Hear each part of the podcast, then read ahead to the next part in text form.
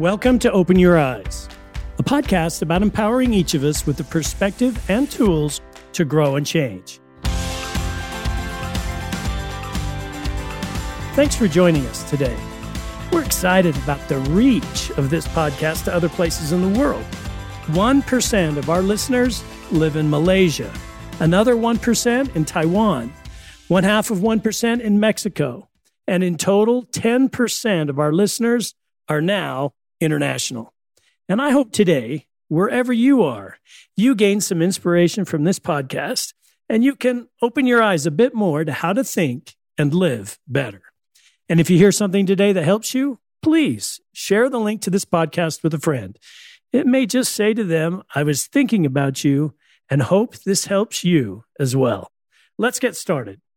Today, I'd like to talk about developing the skill of being inspirable. Now, I don't know if you're like me, but when I wander into the grocery store to shop nowadays, I'm shocked at the price of food. The cost of margarine is up 44% compared to a year ago. Flour is up 34%. Macaroni up 32%. And in no place is inflation more evident than in the price of eggs. Egg prices are up 138%. And the price of eggs affects every restaurant and many other foods that use eggs, such as breads, battered fried foods, cakes, salad dressings, ice cream, macaroni, and a host of other food prices have gone up because of the increased price of eggs. But a close look into the reasons why egg prices are so high can give us a significantly better understanding of how we, in large part, caused the inflation ourselves. Now, some people are aware we've been enduring an unprecedented health disaster in North America for the last year. It has cost the lives of 53 million animals, birds like turkeys and chickens. The culprit? A highly pathogenic avian influenza has ravaged chicken and turkey yards since last February when chicken and egg farmers in North America first reported it in their commercial flocks. Now, some birds have died from the disease itself, but the vast majority are being killed by their owners in an attempt to stop the virus from spreading. And that includes millions of hens that had been raised to provide eggs. In Iowa, two massive egg operations had to kill more than 5 million birds. How did this outbreak happen?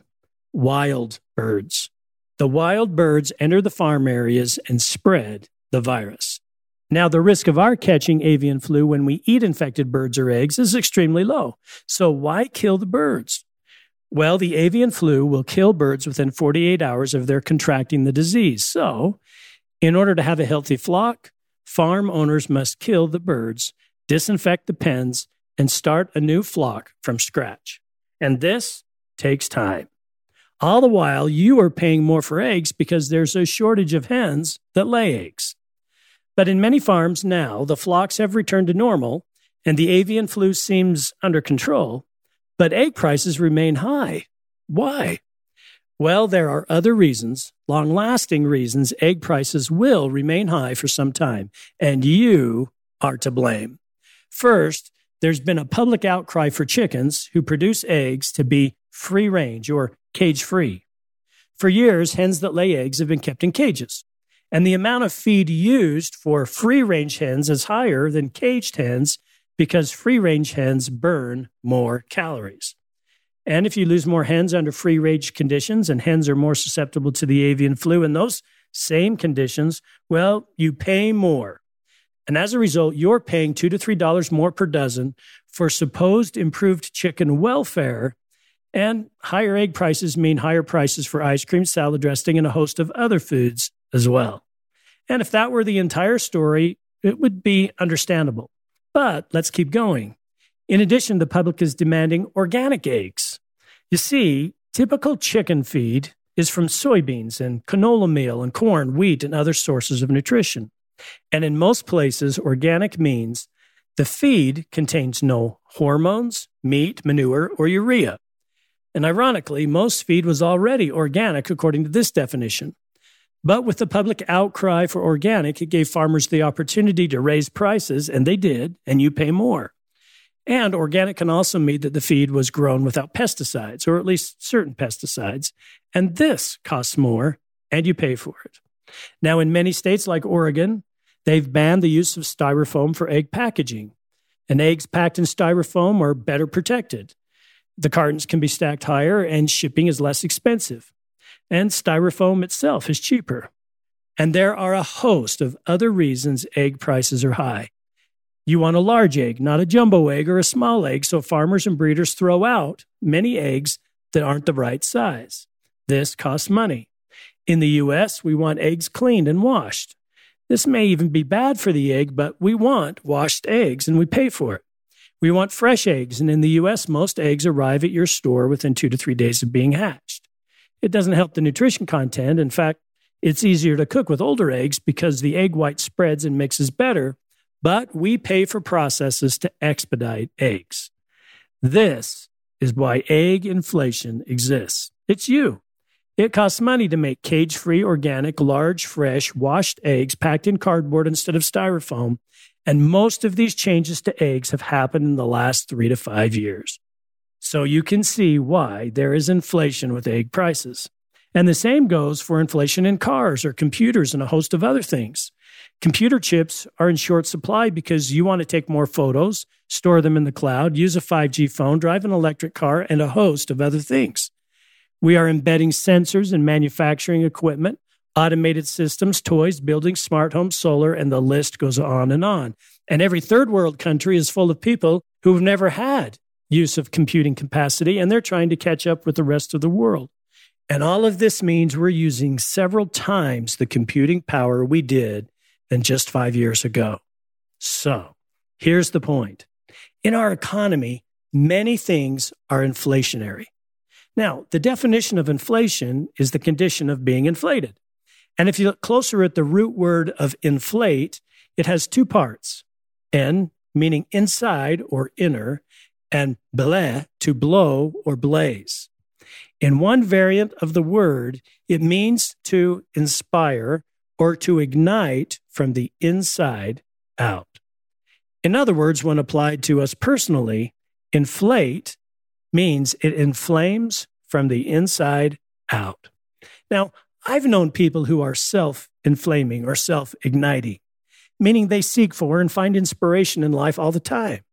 And it seems for these inflationary people that they're self lit, they live inspired, they seem to have ongoing sources of inspiration. What about you? Are you inspirable?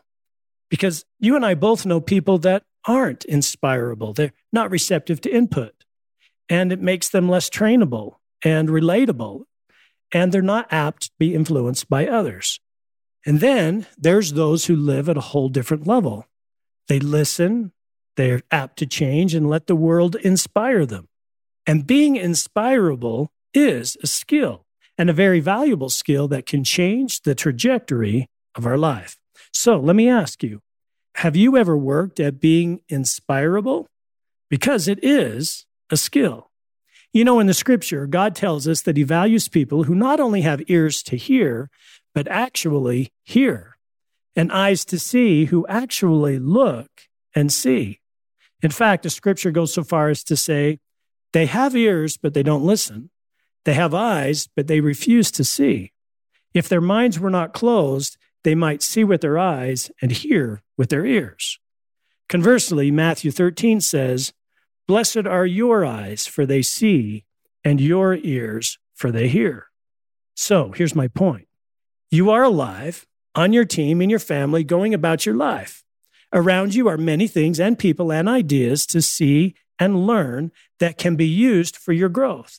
Yet, if you're like me, you only see and hear a fraction of what could inspire you. Why? Because you aren't looking, your eyes aren't open, and you, me, we are distracted. And if all of that is true, then how do we become inspirable, and more apt to let things around us help us rise to become who we're supposed to become.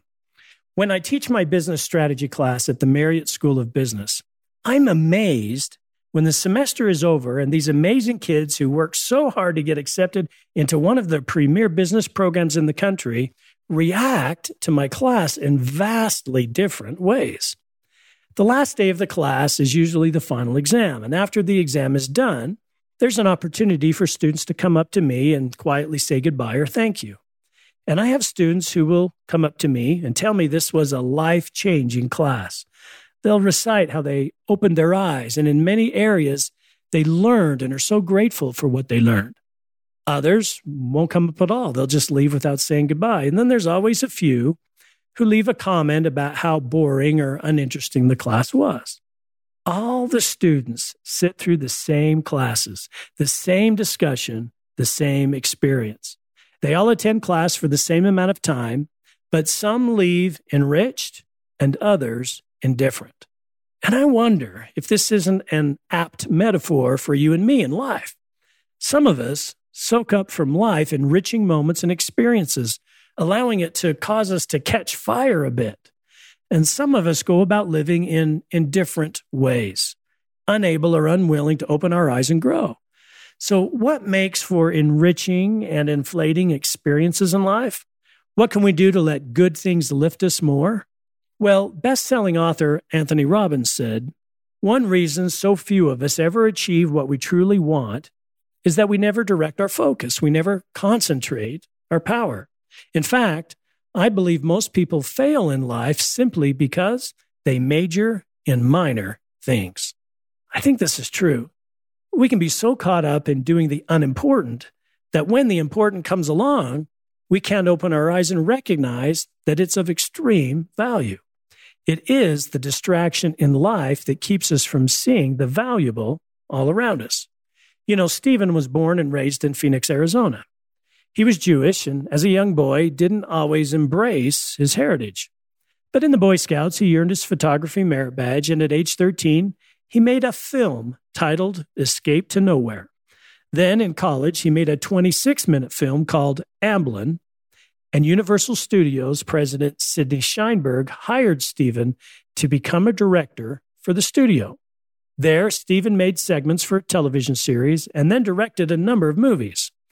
But it was when Steven Spielberg directed a film called Jaws that he gained worldwide acclaim. Then hits like Close Encounters of the Third Kind, 1941, and E.T. would follow. But in the early 80s, he started to write a screenplay. It was the story of Peter Pan after he had grown up and lived in the real world. And he named the movie Hook and directed its production in 1991. The grown up Peter Pan, now named Peter Banning, has married, had children, and is working as a lawyer in the real world. And he's forgotten his days in Neverland. One day, while visiting in laws in London, his two children, Jack and Maggie, are kidnapped by Captain Hook. So Peter goes to Neverland to save his children.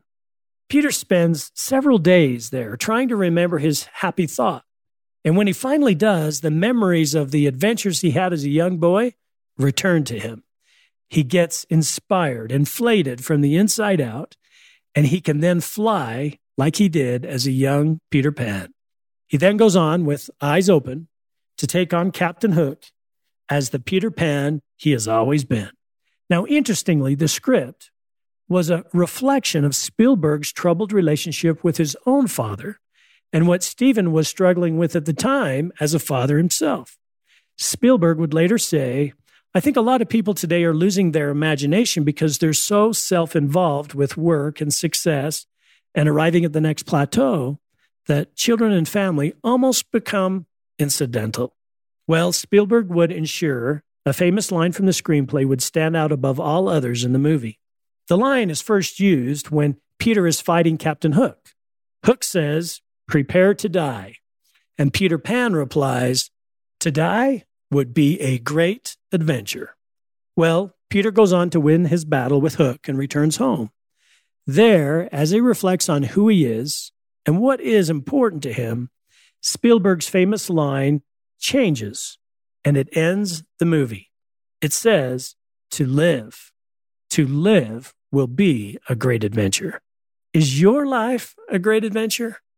Do you see it that way? Are you like Peter, and when you think of life, you inflate or you're inspired to rise, to fly to new heights? I must admit that I don't always feel this way. I don't always see my life as an adventure. I'm busy and stressed and trying to keep up with the demands and responsibilities, and these things seem to take the adventure out of my life. But once in a while, I remember that you can have adventure in the everyday things of life.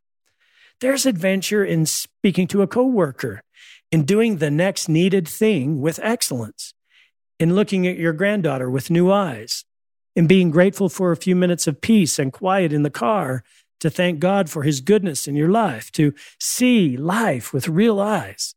That is when life is a great adventure. And just as Tony Robbins says, when we stop majoring in minor things, when we stop looking at the daily doings of life as the most important, and when we focus instead on what matters most, we get inspired and lead better, grow more, and discover more about life.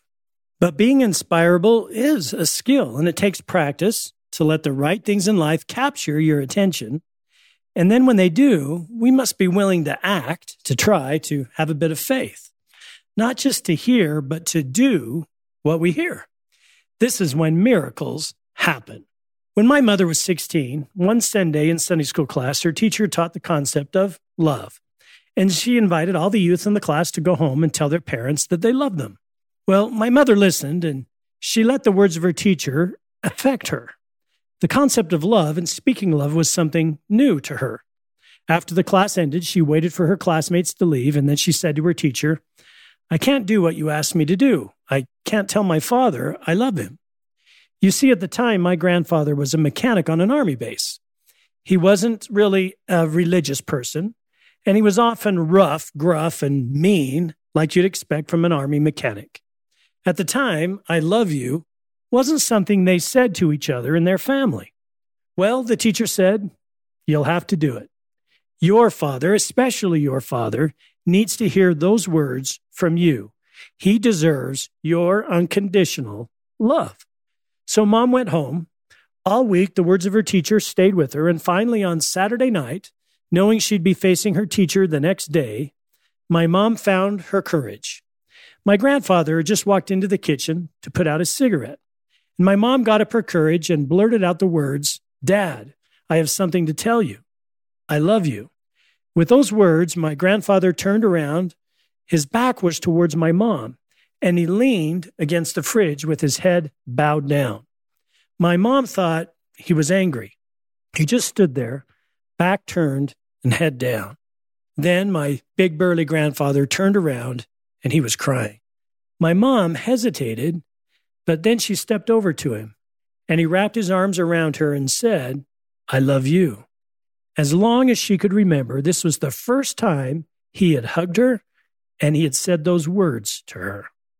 It was then, with those words, my grandfather's heart began to soften.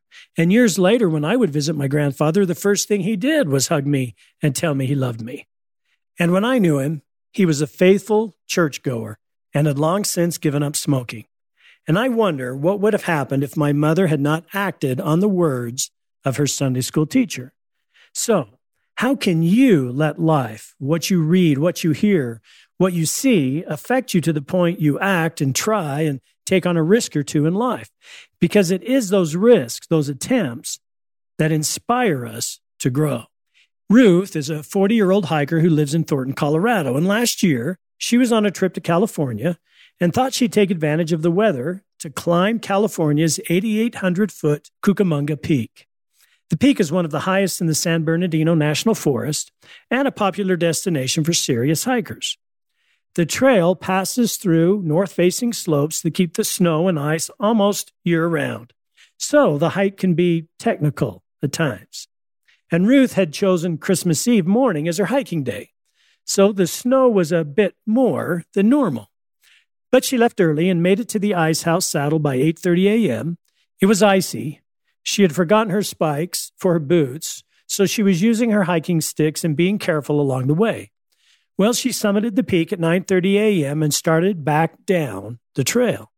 The snow was ankle deep and she was concerned because beneath the snow could be ice and on a descent, hidden ice can be fatal if you slip and fall in the wrong place. This thought was the last thing she remembers. Ruth slipped hit her head, and fell nearly 200 feet, careening down the mountain before slamming into a tree that broke her fall and saved her life. And without the tree, she would have fallen another 500 feet to her death.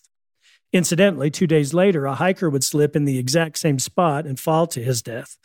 In fact, search and rescue would respond to 14 calls for help in the same location over the Christmas holidays.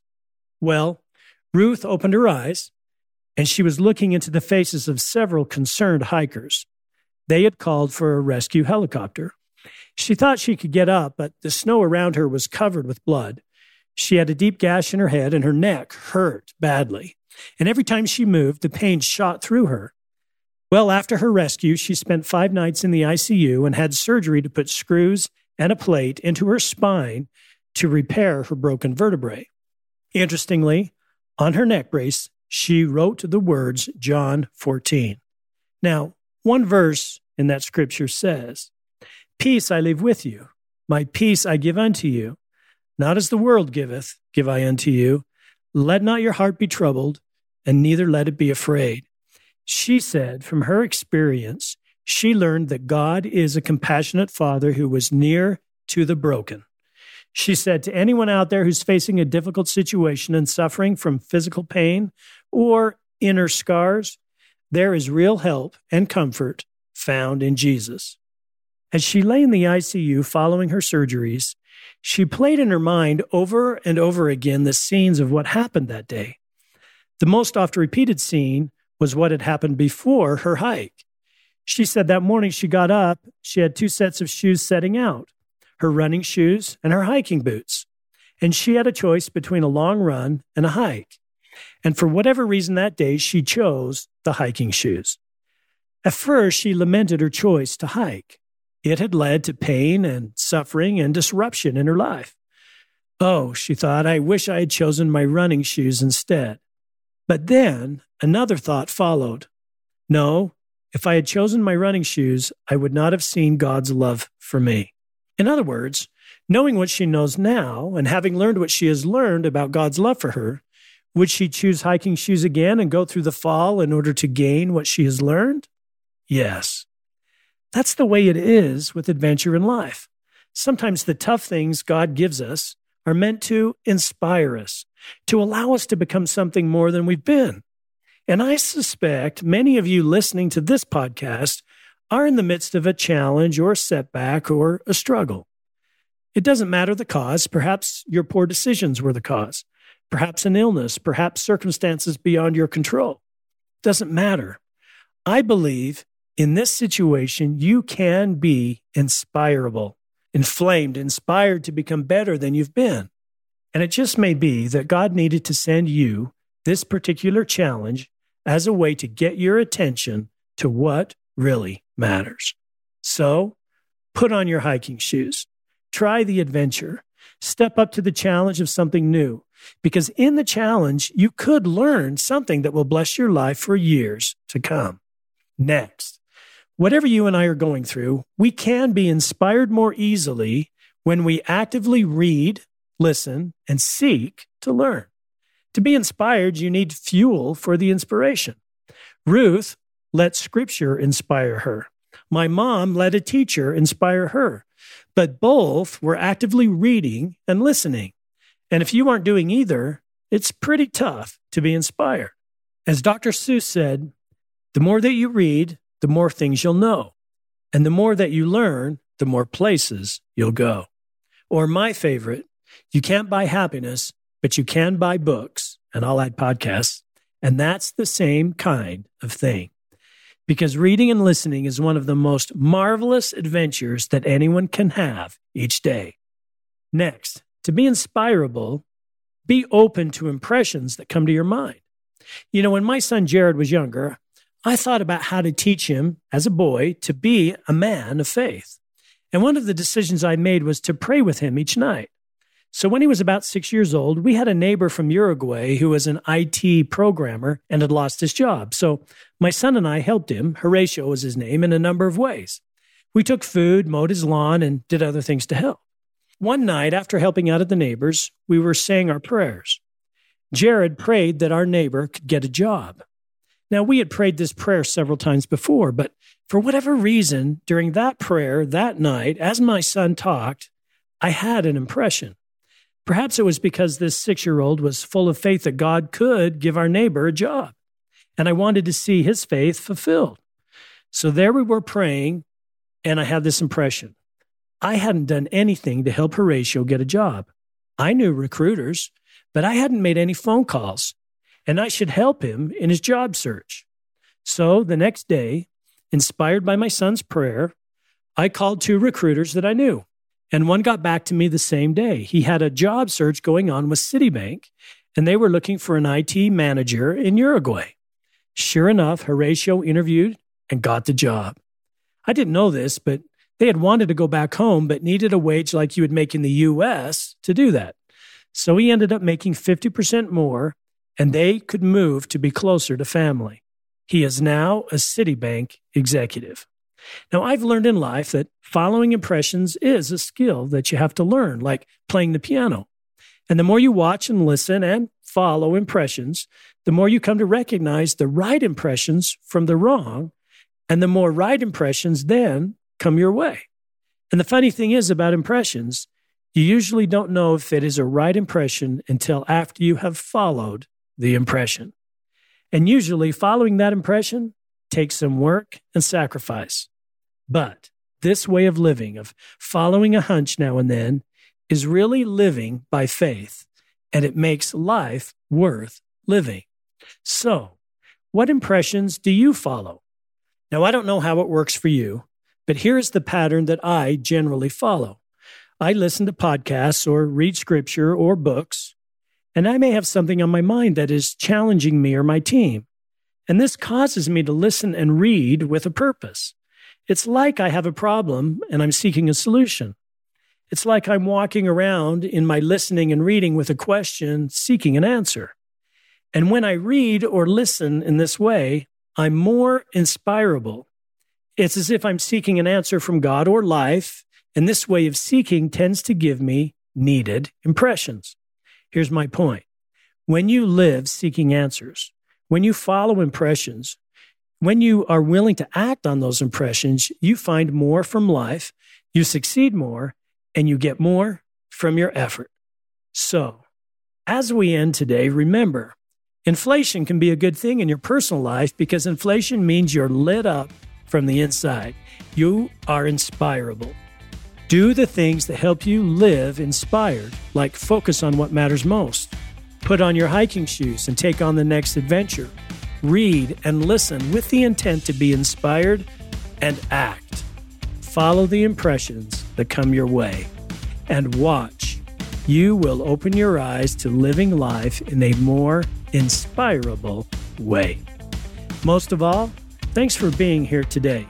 And be sure to join us next week for another podcast as we seek to open our eyes to who and what we can become.